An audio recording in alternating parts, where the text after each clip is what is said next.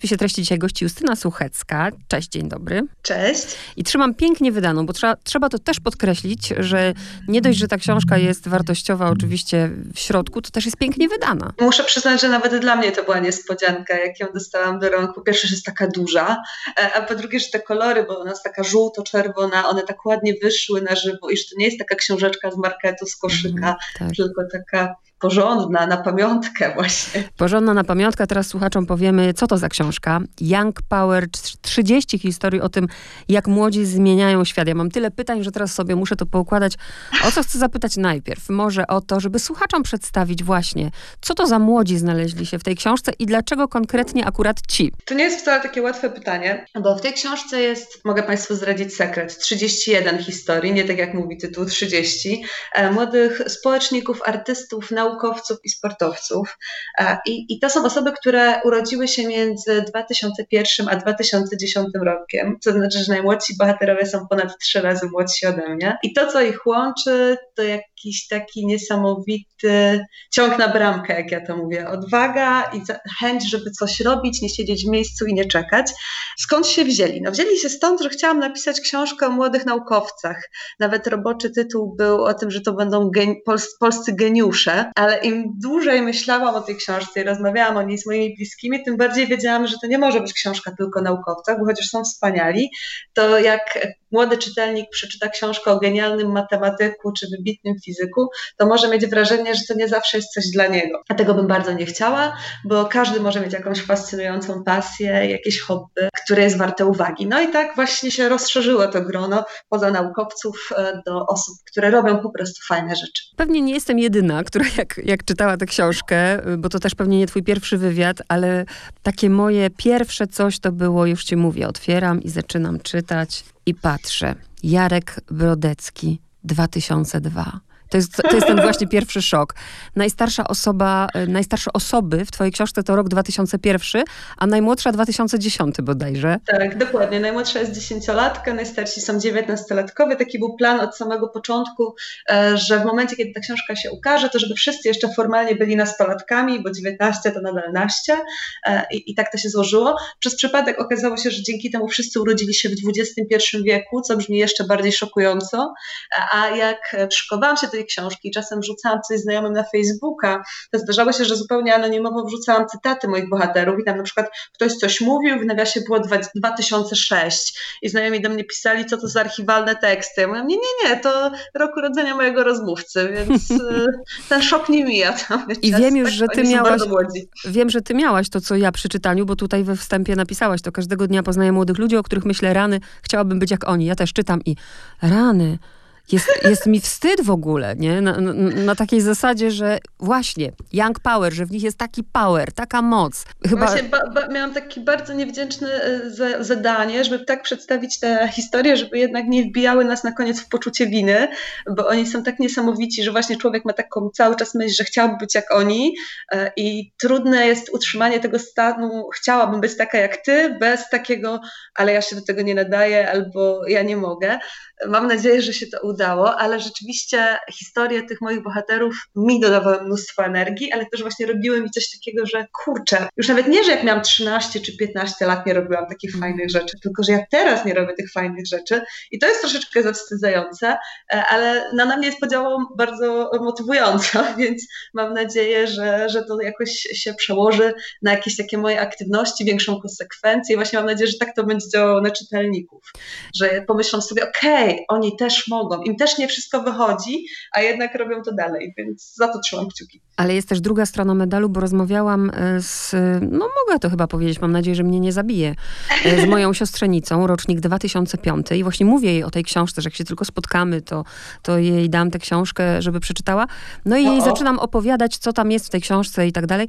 I jej podejście było zupełnie takie, aż mnie to zabolało. Ona mówi, to ja im tak zazdroszczę, bo to są właściwie ludzie w jej wieku. I ona powiedziała, a ja nie wiem, czego ja jeszcze chcę od życia, nie? Ona no w, właśnie, drugi, w drugą jest, stronę poszła. Tak, i ja to rozumiem i właśnie też rozmawiałam, myślę, że też nie, nie zdradzę za bardzo, e, że bardzo dużo rodziców mówi mi, że kupuje tę książkę, też takich bardzo bliskich moich znajomych, właśnie dzieciom, które nie do końca wiedzą, co chciałyby robić, bo jest tu tyle różnych historii, że wszyscy liczą, że może to będzie coś inspirującego i że właśnie wcale nie trzeba być e, gwiazdą telewizji, wcale nie trzeba, nie wiem, być aktorem, muzykiem. Oczywiście też można, to też są fajne rzeczy. Nie trzeba być znanym youtuberem, że, że robiąc e, małe rzeczy, na przykład opisując lokalną przyrodę, tak jak Jarek właśnie, mhm. który otwiera tę książkę, też można robić coś wow. Swoją drogą bardzo bym chciała to powiedzieć na antenie, bo bardzo mnie to cieszy. E, Jarek od momentu, kiedy ta książka ukazała się w druku, Jarek Brodecki wygrał właśnie dziesięciodniowy wyjazd na stację polarną, więc Jarek prosi się o kolejny rozdział. Nie wiem jeszcze, jak to zrobimy. O Jarku Brodeckim oddzielnie będziemy rozmawiać, e, chociaż nie o wszystkich, nie o wszystkich, bo się nie da, ale wybrałam kilka osób, ale jeszcze chcę wiedzieć właśnie jak, no bo podejrzewam, że młodych ludzi, którzy nie wiedzą, czego chcą, jest bardzo dużo, ale młodych ludzi, którzy wiedzą, co chcą w życiu robić i którzy mają właśnie tyle energii, też jest bardzo dużo. A ty jednak wybrałaś 31 historii, no i jakimś kluczem musiałaś pójść. Tak, to jest coś, co oczywiście pewnie pewnie też będzie krytykowane, że uprawiam taką inżynierię trochę, ale bardzo mi zależało na tym, żeby ta książka oddawała to, jak wygląda świat. To znaczy, żeby było porówno chłopców i dziewcząt. I to było bardzo mocne założenie. Na początku się złapałam na to, że mam samych chłopaków praktycznie, e, tych, z którymi chciała rozmawiać. Nie dlatego, że dziewczyny nie robią fajnych rzeczy, tylko dlatego, że chłopcy łatwiej się i częściej tym chwalą i łatwiej na nich trafić dzięki temu. E, bardzo mi zależało, żeby tu była silna reprezentacja osób, które nie są z dużych miast. Mhm. Bo w dużym mieście, nawet jeżeli się jest e, osobą na przykład niespecjalnie zamożną, to i tak się jest uprzywilejowanym, bo ta opcja bezpłatnych różnych zajęć i możliwości jest dużo większa niż jak się jest z małego miasteczka. Dla mnie to jest szczególnie istotne, bo właśnie z takiego jestem. Rozmawiałyśmy o tym chwilę przed wejściem na antenę i tak samo zależało mi na tym, żeby to nie były tylko, a właśnie, żeby to nie były takie pasje, które można realizować tylko wtedy, kiedy twoi rodzice są zamożni. To znaczy mamy mnóstwo fantastycznych dzieciaków, które, nie wiem, podróżują po świecie, prowadzą blogi podróżnicze albo gotują te, kre, te e, krewetki tygry grysie i różne takie dania, których nazw nie jestem w stanie wymówić. I to też są fajne pasje, e, ale one jednak są ograniczone do osób, które mają nie tylko taki pewien kapitał społeczny, kulturowy, ale też pieniądze, które te pasje mm. pozwalają realizować. A mi bardzo zależało na tym, żeby to jednak było na tyle różnorodne, żeby było dostępne. Trochę było tak, że, że miałam ileś takich punktów. No i jedna rzecz, która była dla mnie bardzo ważna, a bardzo trudna do sprawdzenia, e, obiecałam sobie, że nie będę rozmawiała, nie będę pisała o dzieciakach, których pasje narzucili im rodzice. To znaczy, bardzo mi zależało, żeby to nie były takie dzieciaki, które jedyne o czym marzą, to żeby odpocząć i realizują jakieś niespełnione ambicje czy marzenia swoich rodziców. I to jest trudne na etapie researchu, bo jak zaczynasz, jak sobie kogoś wybierzesz i chcesz o nim napisać, to ty nie do końca wiesz, czy tak nie jest. Dopiero jak z nim mm. porozmawiasz. A dla mnie to było szczególnie ważne, bo obiecałam sobie, że jeżeli z kimś już przeprowadzę wywiad, to on na pewno się w tej książce musi znaleźć. Co by się nie działo. E, żeby nikt nie czuł zawodu, że już porozmawialiśmy, a ja na przykład uznałam, że jest nie dość fajny, bo tu nie ma historii, które byłyby nie dość fajne. One wszystkie są fajne i wszystkie dzieci, z którymi rozmawiałam, poświęciły mi mnóstwo czasu i energii. Więc e, kończąc to, ten przydługi wywód, e, nie było tak, że przyszłam do wydawnictwa i miałam listę 30 czy 31 nazwisk. Tak naprawdę na dobrym początek miałam 5 albo 6 historii, o których już po prostu pisałam w przyszłości i chciałam do nich wrócić. E, pisałam o nich jeszcze, kiedy byłam dziennikarką, znaczy nadal jestem, ale właśnie tak prasowo, krótko, informacyjnie a reszta powstawała na bieżąco. To znaczy ja codziennie czy, czy co parę dni pisałam do mojej redaktorki, słuchaj, znalazłam taką dziewczynę albo widziałam takiego chłopaka, co myślisz o tej historii i tak ta lista się układała, układała i właśnie w efekcie stąd jest 31 historii, bo kiedy już miałam zamkniętą książkę i 30 historii w druku, prawie że, no przesadzam, ale już naprawdę zamkniętych, to na dwa albo trzy dni przed e, ostateczną korektą odezwano się do mnie z e, wydawnictwa muzycznego, w którym jest Wiki Gabor. I okazało się, że na koniec mogę jeszcze porozmawiać z Wiki Gabor i to jest moja bonusowa historia mm -hmm. w tej mhm. książce. Aczkolwiek nie ostatnia na liście. Nie, absolutnie. Bo idziesz alfabetycznie, to też można właśnie Tak, mm -hmm. i, i to, był, to też było wyzwanie, bo się zastanawialiśmy, czy iść wiekiem, e, czy jakoś podzielić sportowców, artystów osobno. E, no, kombinacji było wiele różnych. Okazało się, że alfabetyczna jest najuczciwsza wobec swoich mm -hmm. bohaterów, a też tak się śmiesznie złożyło, że właśnie otwiera książkę książkę Jarek Brodecki z Łodzi e, i to była jedna z pierwszych historii, które napisałam, a pierwsza, o której pomyślałam, oho, chyba w końcu wiem, co robię. Bo wcześniej cały czas spisywałam te wywiady, mając poczucie, że mam świetne historie, cudownych bohaterów, ale ja na Boga nie mam pojęcia, jak się pisze dla dzieci. Ja od dekady piszę mm. dla mhm. dorosłych i to jest zupełnie coś innego. A Jarek był pierwszym takim bohaterem, którego napisałam i napisałam do Oli, redaktorki tej książki, Oli Smoleń, chyba to mamy. I to tak zadziałało. No i tego się też chyba nie spodziewałaś, bo tak jak mówisz, pisałaś dla dzieci, a tak naprawdę, y, no nie wiem, ale tak mi się wydaje, ja sama się zgłosiłam do wydawnictwa, sama. Wydawnictwo do mnie przysłało książkę, ja sama się zgłosiłam, bo bardzo byłam ciekawa, więc chyba do, dorośli czytają. E, dużo dorosłych czyta i to dla mnie też jest e, bardzo fajna informacja, bo myślę, że nam dorosłym ta książka robi trochę coś innego, mam taką nadzieję. Wiem, że czytam sporo nauczycieli, wiem, że czytam sporo rodziców i zwłaszcza, że nauczyciele, którzy ją czytają, to mogą zobaczyć, jak ważna jest ich rola w e, procesie rozwijania takich talentów, że czasem oni muszą być tą osobą, która zastąpi rodziców i powie: Hej, Mateusz, Zosia, Kasia, robicie coś fajnego i zapyta, jak mogę ci pomóc? Bo to jest często to ważne pytanie, e, którego ci młodzi ludzie potrzebują. I oni czasem nawet odpowiadają: Nie może pan, czy nie może pani. Mhm. Ale już kiedy ktoś się tym zainteresuje, to bardzo dużo dla nich znaczy. Ale też wiem, i to mnie jakoś szczególnie rozczula, że czytają to też dorośli swoim znacznie młodszym dzieciom niż ja sobie wyobrażałam, takim pięciolatką, które potem dostaje zdjęcia, na przykład dostałam zdjęcie od mojej licealnej przyjaciółki, pięcioletniej córki, e, która grzebie w ziemi i bada ziemię po historii właśnie Jarka i Piotrka, o. którzy są opisani, a potem zrobiła salę koncertową z e, Piaskownicy, bo poznała historię Igora i nie wiem, czy może być coś bardziej wzruszającego niż to. No chyba tylko moja babcia ściskająca książkę do piersi. Jakby.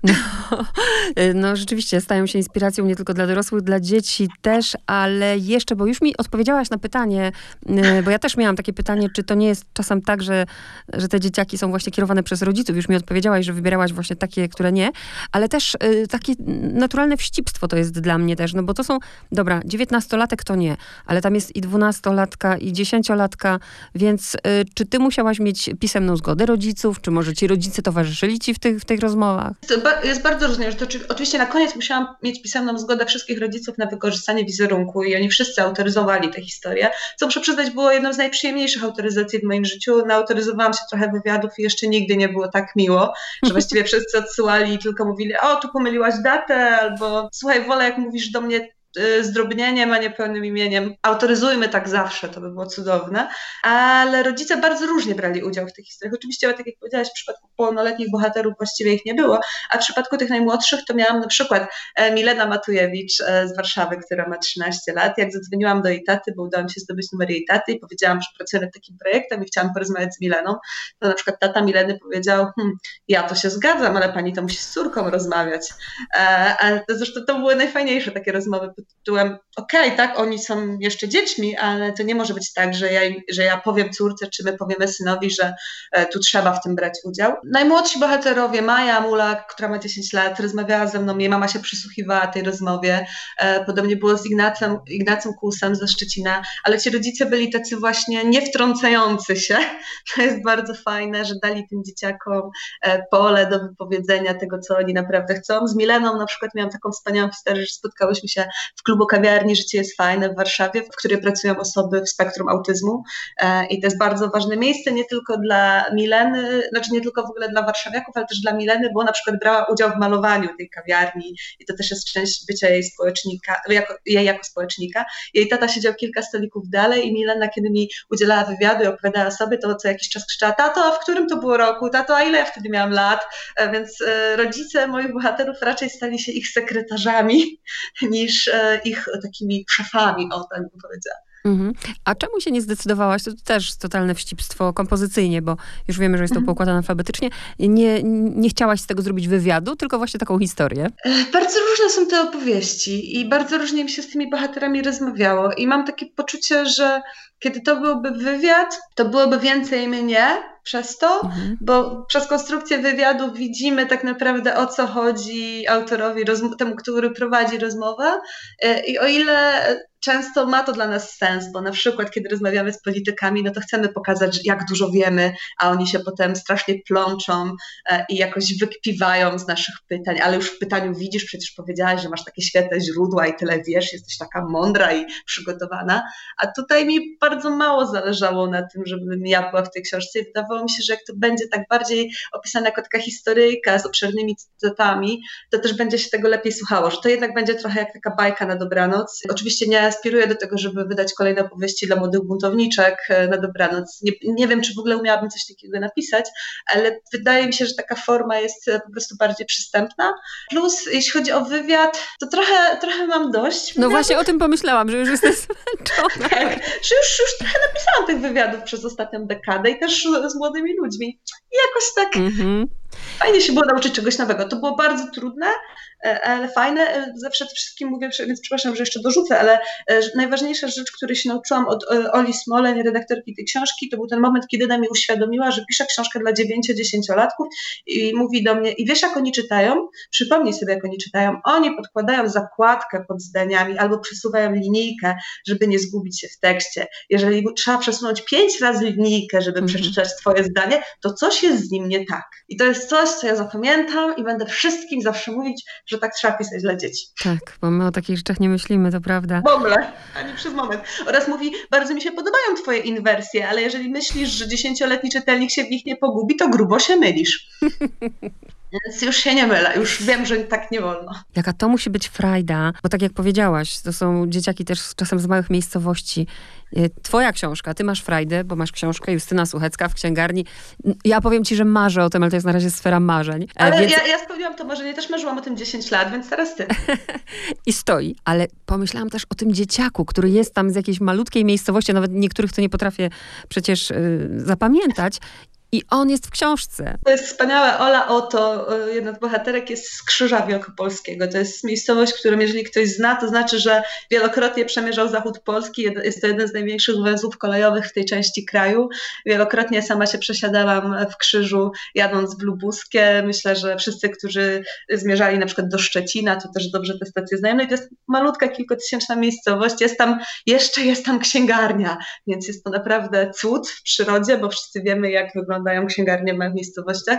No i Ola właśnie się śmiała, że pisała do mnie, że wszystkie książki w krzyżu zostały wykupione i że trzeba było domawiać. I to myślę, że jest ekstra. I ja sobie tak też wyobrażam, że trochę jest w mojej rodzinnej Witnicy, gdzie moja mama cały czas się dopomina, czy jeszcze będę miała jakieś egzemplarze, bo tam jeszcze ktoś pyta, jeszcze komuś trzeba dać.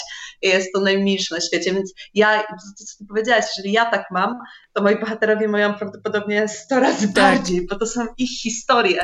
Tak. E, I czasem jest tak, że te historie w ich lokalnych społecznościach wcale nie były jakoś super znane, bo robią niszowe rzeczy, bo jak jest Właśnie. mistrz Polski w jeździe agresywnej na rolkach, to jest mistrz Polski jednak w niszowej dyscyplinie, e, albo e, Oliwia Smektała, która jest mistrzynią w pływaniu synchronicznym. Większość ludzi reagowała na hasło pływanie synchroniczne odpowiedzią, a to można robić solo? Ja mówiłam, że owszem, solo też można, bo nie chodzi tylko o to, żeby synchronizować się z, z drugą pływaczką, tylko też wykonywać po prostu akrobację, taki balet w wodzie. No i to jest ekstra. Mam nadzieję, że to jest, że oni, oni są często taką lokalną dumą, ale nie zawsze, więc mam nadzieję, że trochę im to pomoże. Właśnie, bo ile y, Wiki Gabor, wszyscy wiemy, kim jest Wiki Gabor, ale o tyle niektóre nazwiska, y, rzeczywiście nawet jak czytałam, to mówię, o, muszę zapamiętać to nazwisko, muszę je zapamiętać. Powiemy o sześciu osobach, bo się po prostu nie Dobra. da. Ja sobie wybiorę trzy i dam tobie wybrać trzy. Ale jeszcze pomyślałam też, że dla ciebie to niesamowita odskocznia, bo edukacja jest fascynującą dziedziną. Wiem coś o tym, ale też w twojej pracy jakby nie było 90% to jest skupianie się na problemie. Na trudnościach i na problemach i na tym, co jest źle i tak dalej. A ty tutaj odskoczyłaś i piszesz o sukcesach, prawda? O tym, o tym, jak jest dobrze. Tak, to była wspaniała odskocznia. To było też, było też coś, na co zwykle jest mało miejsca w mojej pracy. Zarówno jak pracowałam w Gazecie Wyborczej, jak i teraz, kiedy pracuję w TVN24 24, no bo jednak zajmuję się głównie kolejnymi rozporządzeniami, kolejnymi reformami, tym, co powiedział minister, tym, jak wygląda zdalna edukacja i ona oczywiście wygląda też wspaniale, ale w wielu miejscach wygląda dramatycznie i ja mam taką troszeczkę skrzywioną pewnie per percepcję i skrzywione postrzeganie tej szkoły, ale właśnie mierzę je często przez e, bycie właśnie z tego małego miasteczka i zastanawiam się, jak to może wyglądać tam. E, szczęśliwie moja mama pracuje w żłobku, więc na przykład e, mam też taki ogląd trochę inny, taki, o którym trudno jest czasem pamiętać, jak się siedzi w Warszawie. I, i to dla mnie było fajne, to było coś takiego miłego. Co prawda ja oczywiście jak pracowałam nad tą książką, to strasznie narzekałam i wszyscy moi znajomi słyszeli te marudzenia o tym, że o Jezu, ja mam Word of Strength, to taka nowa jednostka, e, jak trzeba odpalić komputer i jeszcze coś napisać, ale prawda jest taka, że po tygodniu pracy w redakcji, kiedy w weekend siadałam do pisania tych optymistycznych historii, to sobie przypominałam, po co to robię. Nie po co piszę książkę, tylko po co jestem dziennikarką. A jestem dziennikarką też po to, żeby raz na jakiś czas móc pokazać, że są fajne rzeczy na tym świecie i ludzie. No i przechodzimy już do sedna. Mm, wszystkich przepraszam, jeżeli będą słuchać tej audycji bohaterowie tej książki, to was bardzo przepraszam. To nie dlatego, że kogoś tam nie wybrałam, bo jest gorsza. Absolutnie nie. Ja po prostu wręcz sobie losowanie zrobiłam. Dam do głosu dojść też Justynie, ale sama wybrałam, bo mnie to ciekawi, wiadomo z racji, że się tym zajmuję. Czy z tobą wywiad już przeprowadziła e, Maja Sołtysik? No Maja Sołtysik jest w ogóle e, wspaniałą bohaterką. Maja prowadzi bloga o książkach i recenzuje książki. Bardzo Państwu polecamy, czyta Maja. No ja Maję poznałam na targach książki i to poznałam ją dokładnie w taki sposób, że podeszła do mnie i mojej przyjaciółki Natalii Szostak, z którą prowadzimy kanał o książkach na YouTubie Krótka Przerwa i powiedziała, cześć dziewczyny, żona powiedziała, dzień dobry, proszę panie, e, oglądam panie w internecie. A my zrobiłyśmy to się rzadko zdarza. Jakby jak się jest dziennikarzem prasowym, to rzadko ktoś podchodzi i mówi, że skądś panią zna albo gdzieś panią widział, a tu podchodzi taka dziesięciolatka czy jedenastolatka, bo mniej więcej tyle lat miała wtedy Maja, z burzą kręconych włosów i nie zamyka jej się buzia i opowiada i w ogóle się nie wstydzi. My się wstydzimy siedem razy bardziej niż one. E, I więc Maja nie zrobiła ze mną wywiadu, za to Maja zrobiła wspaniałą recenzję tej książki i miałam takie poczucie, jak czytam jej recenzję, że niektórych bohaterów napisała, opisała lepiej niż ja, e, bo właśnie ja musiałam się starać, żeby było luźno, a Maja po prostu jest trochę młodsza i przychodzi jej to z większym wdziękiem. E, niemniej czytałam te recenzje na głos, zastanawiałam się, czy ona ma po prostu, ona powinna mieć co tydzień wystawioną piątkę z polskiego, czy szóstkę nawet za każdą recenzję, którą pisze, bo my dorośli nie przykładamy tyle uwagi do języka, którym się posługujemy, co ona i to jest imponujące. Mój Boże, i właśnie myślę, ja po 40 zaczęłam budować sobie swoją rzeczywistość, a ona już nie chcę nawet myśleć, kim ona będzie w moim wieku. Ona może być każdym, ale to też jest wspaniałe, bo ona na przykład po 40 może zdecydować, że już w ogóle nie chce być y, osobą piszącą, tylko może na przykład będzie chciała, nie wiem, być wyprowadzaczką psów, albo będzie chciała pracować w laboratorium. I ja mam przekonanie, że czego by, co by nie wymyśliła, mm. to ona to po prostu zrobi, że to nie jest kwestia tego jednego talentu, tylko właśnie jakichś takich cech charakteru i determinacji. I tu w tej historii też mi się podobało to, jaka ona była uparta, bo to ona poprosiła przecież jeszcze rodziców, czy może założyć. Rodzice nie chcieli się zgodzić i czekali na to, aż jej to przejdzie, prawda? A jej tak, nie przeszło. bo to mogło się znudzić przecież. No. bloga. No po co ci blog? To przecież mm. wymaga tyle czasu. To jest prawie tak jak z tak. wyprowadzaniem psa. Jak zaczniesz, to już musisz to robić. I to jest zwykle miłe, ale czasem jest szósta rano i pada deszcz i już nie jest. Z mhm. pisaniem bloga też tak jest. Jest czasem sprawdzian z fizyki, kartkówka z historii. Ja w ogóle to dawno nic ciekawego nie przeczytałam i o czym miałam teraz napisać, więc odpowiedzialność za czytelnika tak się rodzi. Drugą osobą, którą sobie wybrałam, to dlatego, że myślę, że nie jestem jedyna, która śledziła i obserwowała, jak czteroletnie dziecko wali na bębnach. Czyli opowiedz coś, kim jest Igor. E, Igor Falecki, tak. To jest rzeczywiście dziecko, które myślę, że widziała co druga osoba w Polsce, bo jego rodzice szacują, że e, kiedy miał 4 lata, musiało go obejrzeć jak co najmniej 200 milionów ludzi e, z całego świata, no bo pokazywały go z telewizji od CNN przez BBC po jakieś bardzo egzotyczne z państw, których już nie spamiętałam. No i dla mnie historia Igora właśnie była jedną z tych, z którymi przyszłam z tą książką. Wiedziałam, że ona musi tam być, dlatego że o Igorze pierwszy raz napisałam w 2014 roku. Pracowałam wtedy jeszcze w gazecie i wymyśliłam sobie, że wzorem magazynu Time zrobimy zestawienie najbardziej wpływowych nastolatków. To zestawienie ukazało się w dużym formacie. E, I ono powstało właśnie tak, że oczywiście jakichś bohaterów wymyśliłam sobie sama, w sensie znalazłam i wiedziałam, że są popularni, ale generalnie pozostałych zgłaszali mi sami uczniowie. To znaczy poprosiłam zaprzyjaźnionych nauczycieli, żeby pogadali na lekcjach wychowawczych ze swoimi uczniami w bardzo różnym wieku, kogo oni byli chcieli w takim zestawieniu. I tak między innymi w tym zestawieniu znalazł się Igor, który właśnie już wtedy był bohaterem podręcznika do angielskiego, miał pałeczki sygnowane swoim nazwiskiem, pracował nad płytą, o ile dobrze pamiętam, z muzyką Chopina, e, wykonywaną jako na perkusji, jakby już samo to w sobie było wow. No i jak teraz siadałam do książki, to wiedziałam, że bardzo jestem ciekawa, co słuchać u Igora i że super byłoby to sprawdzić. No jak zaczęłam to sprawdzać, to przeszło moje najśmielsze oczekiwania, bo właśnie Igor w międzyczasie nagrał płytę.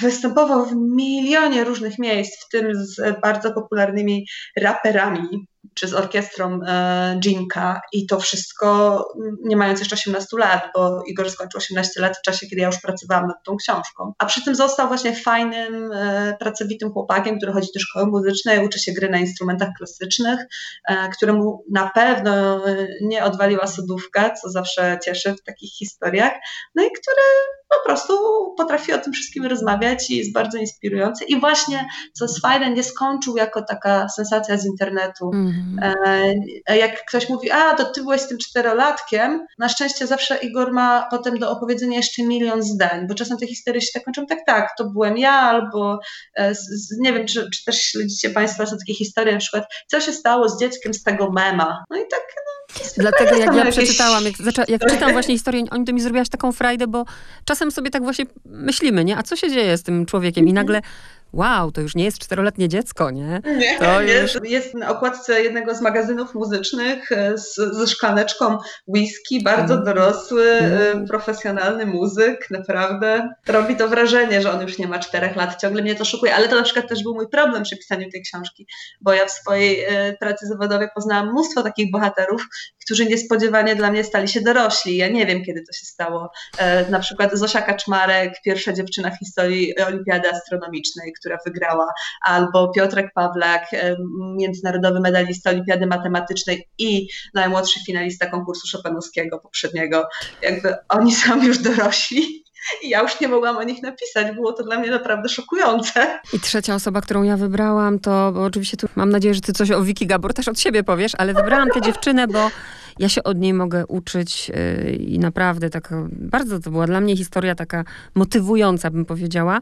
To jest Olivia Smektała. O tak, to jest też taka historia, którą ja bardzo lubię. Znaczy ja wszystkie te historie lubię, ale co do niektórych mam takie uczucia bardzo e, osobiste i Oliwka jest taką historią. Oliwia jest pływaczką i to pływaczką insynchroniczną i z sukcesami pływającą na czas, czyli trenuje też pływanie szybkie. E, mieszka w Lesznie. E, był taki moment w jej życiu, kiedy dojeżdżała codziennie prawie na treningi do Poznania. To jest 90 kilometrów w jedną stronę, więc opanowała do perfekcji odrabianie lekcji w samochodzie u, u rodziców. E, no i jest przede wszystkim fajną, normalną dziewczyną i to było coś takiego, co mnie uderzyło. Ja do dziś pamiętam naszą rozmowę, kiedy ja już po tym... A, jej się prawie buzia nie zmykała bardziej niż mi. To też było wspaniałe doświadczenie. E, jakby materiału mi tu nie brakowało ani przez moment. Ja już widziałam gotowe akapity tej historii, jak z nią rozmawiałam. I właśnie jak kończyłyśmy rozmawiać i ja tak zupełnie szczerze zapytałam, kurczę, dziewczyna, ty wstajesz codziennie o tej piątej rano i to w ogóle wszystko brzmi jak taki trud i znój i czy ty masz takiego poczucia, że szkoda czasu, znaczy, że tracisz coś. Oczywiście to było takie trochę zaczepne pytanie, bo, bo wierzę, że jak ktoś e, realizuje swoją pasję, to, to tak nie czuje, ale ona tak zupełnie bez, e, bez chwili zawahania powiedziała, a ty myślisz, że dla kogo ja to robię? I to było takie, Okej, okay, tak, ja to wszystko rozumiem. Jak byłam w jej wieku, dojeżdżałam na treningi tańca towarzyskiego z Witnicy do Gorzowa Wielkopolskiego, to było tylko 25 czy 30 kilometrów. I pamiętam, jakie to było wyżyczenie, jak to zmienia w ogóle kontakt z rówieśnikami, jak to zmienia plany. To oczywiście uczy super organizacji czasu, ale zanim człowiek się dowie, że go to super nauczył organizacji mm. czasu, to już zdąży być dorosły i skończyć studia. I to było super, plus to, że właśnie Oliwia trenuje coś, co nie jest spektakularne w telewizji, raczej się nie dowiemy, nie, nie zobaczymy jej przepięknych występów, można je znaleźć na YouTubie, ale nie zobaczymy ich raczej w prime time, w telewizji i nie będzie na okładkach gazet i nigdy nie będzie Robertem Lewandowskim pływania, bo to nie są te dyscypliny, które my jakoś super poważamy e, narodowo, a mimo to jest w tej pasji po prostu taka zdeterminowana i zaangażowana i wtedy po prostu człowiek wierzy, że ona naprawdę robi to dla siebie, bo przecież ona nie będzie od tego ani super bogata, ani super znana, ona po prostu może być najlepsza dla samej siebie i to jest piękne. I teraz tobie daję. Trzy osoby wybierz. Wiem, że to trudne dla ciebie. To jest niesprawiedliwe przede wszystkim, bo ja teraz, ja na szczęście już e, się zorientowałam, że jak ktoś mnie nie pyta, na przykład w wywiadach, z którą historią jestem najbardziej związana, albo która zrobiła na mnie największe wrażenie, to w każdym wywiadzie odpowiadam coś innego, bo to bardzo zależy od tego, jak akurat rano wstanę.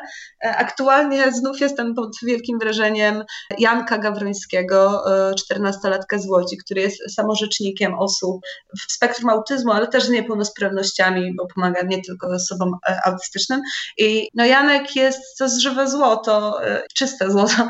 Po prostu osoba, która pomaga innym, bo ma taką super moc i dla mnie taką rzeczą niesamowitą jest to, że on, kiedy dostał swoją książkę, to właściwie cieszył się nią jeden dzień, a następnie przekazał ją na aukcję charytatywną dla jego chorej koleżanki. E, ta aukcja się dzisiaj kończy, więc jeszcze cały czas można wesprzeć Janka Gawrońskiego. E, można go znaleźć na Facebooku i zresztą na wiele sposobów można Janka wesprzeć, warto go śledzić dlatego, ale to dla mnie było takie niesamowite, że sam chłopak, który mierzy się z spektrum autyzmu, to nie jest łatwa i przyjemna rzecz. Janek nie lubi hałasu, nie specjalnie dobrze znosi dotyk. Wiele rzeczy jest dla niego trudniejszych niż, trudniejszych niż dla nas i można się poddać w takiej sytuacji i zamknąć w sobie, a on dzięki swojemu zaangażowaniu, wsparciu wspaniałej mamy, pani Sylwia Mądra, e, mama Janka ma takie nazwisko znaczące dla tej historii, ale tak akuratne, no po prostu razem zmieniają świat, więc to na pewno jest jedna historia dla mnie taka szczególna. Mi jest bardzo bliska e, Zuzia Kufel e, z Torunia, która jest dziennikarką, była na takim specjalnym kursie w New York Timesie, właśnie też nie mając jeszcze 18 mhm. lat, a dostała się na niego właśnie dlatego, że pisała wcześniej do lokalnych mediów i że pisała po prostu o rzeczach, które są ważne, że pisała o uchodźcach, o zaburzeniach odżywiania, że interweniowała w sprawach ważnych dla młodzieży, że robiła takie dziennikarstwo pełną gębą, e, którego nam często po latach w branży nie chce się już robić, bo to są wygodniejsze sprawy do pisania i, i wystarczy czasem streścić media społecznościowe i tak się kończy dziennikarstwo. Ja nie chcę teraz zabrzmieć jakoś gorzko, bo ja uwielbiam tę pracę, ale wiem, jak jest ciężka i jak potrafi być niewdzięczna i na pewno się z mną zgodzisz. E, a Zuza, e, ja marzę o tym, żeby kiedyś z nią pracować w jakiejś redakcji. Chciałam mieć taką koleżankę z biurka obok, więc myślę, że się jeszcze spotkamy. Plus urzekła mnie, ale absolutnie mnie urzekła tym, że jej pasją jest nauka łaciny. A... No, no, właśnie, i to tak? nie takiej łaciny, jaką my miałyśmy w szkole, nie? E, tak, i to jeszcze było takie niesamowite, bo myśmy, kiedy ja z nią prowadziłam wywiad, to się pojawiło zupełnie przez przypadek. Ja nie miałam pojęcia, że ona coś takiego ma w swoim życiu i właściwie od słowa do słowa się pojawiło. Jak już miałam zamkniętą książkę, to okazało się, że ona z powodzeniem startuje w olimpiadzie i mało tego, że zmieniła całe swoje plany i wybiera się właśnie na filologię klasyczną, a w czasie pierwszego mojego spotkania autorskiego online e, ona, e, Zuzia siedziała jakby z nami w sieci na Zoomie i tam powiedziała coś, co już w ogóle rozwaliło system, bo właśnie opowiadała o tym, jak z siostrą sobie na głos czytają wiersze w ramach powtórek maturalnych i ja oszalałam. No i jak miała trzecią osobę wskazać, a to jest osoba, o której chyba jeszcze nie mówiłam e, w żadnym wywiadzie, bo dzisiaj z kolei bardzo dużo o niej myślałam, bo ja tak mam, że codziennie o, czym, o czymś myślę z tą książką. To jest Maciej Zawistowski, jeden z ostatnich bohaterów tej książki, bo alfabet właśnie nie sprzyja. E, historyk pasjonat z Dolnego Śląska, właśnie z takiej już ultra maleńkiej miejscowości, który po pierwsze bada swoją historię, swojej rodziny, ale też bada lokalną historię. Musimy pamiętać, że to są e, ziemie odzyskane, wszyscy pochodzą ze wschodu, więc tej historii do badania fascynujące jest sporo.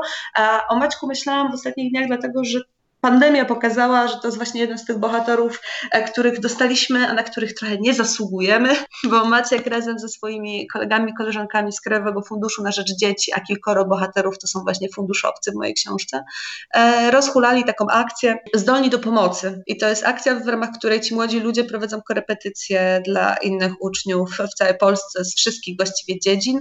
Można wejść na stronę funduszu i zobaczyć, kto uczy matmy, a kto chemii i kto na jakim poziomie. E, I oni nie muszą tego robić, nikt im za to nie mhm. płaci, nikt im nie zwróci tego czasu, ale wyszli z założenia, że oni sobie świetnie radzą w szkole, czy bardzo dobrze sobie radzą, a nie wszyscy mają teraz to szczęście i że jest mnóstwo dzieci, które są na przykład dziećmi bedyków, które nie mają też wystarczającego wsparcia, albo po prostu, nie wiem, są słabi z matmy. Jak nie ma nauczyciela, to trudno nadrobić zaległości. I ja jestem bardzo, bardzo dumna z tego, że ich poznałam i że jak czytam o tym, czy mogę o tym napisać, to wiem, że oni to robią po prostu z potrzeby serca. I oprócz Maćka to jest jeszcze kilkoro bohaterów mojej książki, ale wiem, że Maciek po prostu był tą osobą, która jako pierwsza rzuciła pomysł, więc chciałabym, żeby wszyscy o tym pamiętali.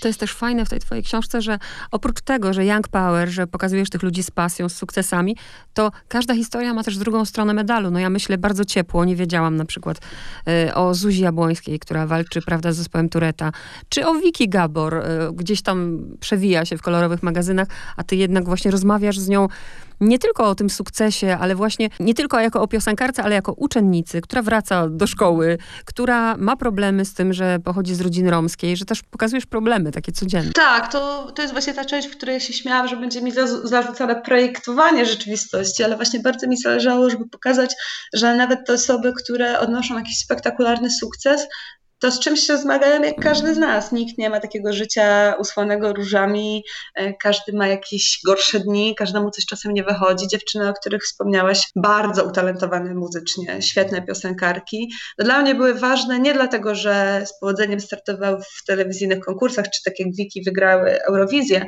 tylko że miałam nadzieję, że będą miały też coś do powiedzenia. I nawet nie chodziło o zespół Tureta, czy o pochodzenie z mniejszości romskiej, ale że one na przykład bardzo świadomie mówią o tym, że dla nich jest ważne to, co śpiewają to o czym śpiewają. Mm. No dzisiaj to nie jest jakieś super powszechne. Wszyscy znamy te piosenki, ja kocham cię, ty kochasz mnie, kochajmy się, sialalala. E, I one też mogłyby to robić i prawdopodobnie dałoby im to jeszcze więcej fanów i jeszcze więcej zainteresowania i pozowanie na okładkach magazynów służyłoby czemuś zupełnie innemu. E, a jednak one mają właśnie historie, z którymi się nie kryją, z których są dumne, mają problemy, z którymi walczą na co dzień, bo to nie są problemy, które one pokonały i teraz będą żyły długo i szczęśliwie tylko zawsze będą się zmagały z jakimś hejtem, z jakimiś nieprzyjemnymi komentarzami. No niestety tak wygląda świat, ale to, że one o tym mówią, myślę, że pomaga też wielu osobom, które po prostu na co dzień doświadczają podobnych rzeczy. I też coś, co e, jak ostatnio czytałam, to już ci mówię jako dygresję, jak ostatnio czytałam książkę, e, książkę, teraz nie pamiętam, bo non-stop czytam jakąś książkę, ale... Tak trzeba żyć. Z Zośki Papużanki Przez. A, ta nowa. I wiesz, jakie to było niesamowite. Nie wiem, jak czytałaś, jak bohaterka idzie i i wyrzuca jej się po prostu ten kosz ze śmieciami i ja, pierwsza moja myśl to była, Boże, ona nie segreguje śmieci, nie? ja, ale popatrz, w moim pokoleniu my już to mamy wypracowane, ale do czego chciałam nawiązać? Do tego, że każdy z tych dzieciaków naprawdę myśli o naszym środowisku i chcę koniecznie, żebyś jeszcze opowiedziała o Indze. jest dziewczyną, którą bardzo chciałam poznać, e, bo kiedy ona zorganizowała strajk klimatyczny pod Sejmem i siedziała tam sama jedna na początek, to ja nie miałam okazji jej wtedy spotkać. Z różnych powodów, a to coś się działo w edukacji, a to już byłam na urlopie, a to coś tam i wielu dziennikarzy ją pokazywało, nie pisało, a ja nie miałam pojęcia, kim jest Inga, ale intuicyjnie miałam e, jakiś taki duży kłopot z tym, co słyszałam o niej, bo ona mając lat kilkanaście i to mniej niż więcej, musiała się zmagać z olbrzymim hejtem ze strony dorosłych, głównie mężczyzn, głównie publicystów, dziennikarzy, polityków, którzy mają dostęp do jednej z największych sił tego świata, czyli do mediów, którzy mają olbrzymie zasięgi w mediach społecznościowych, którzy mogą sobie łatwo napisać na Twitterze czy Facebooku, e, to na pewno mama jej kazała, albo ciekawe, kto jej płaci, albo Greta Thunberg to przynajmniej lepiej mówiła, i mnóstwo innych złośliwych i niepotrzebnych uwag. I ja bardzo chciałam dowiedzieć się, jak ona sobie z poradziła, bo ona zrobiła coś heroicznego.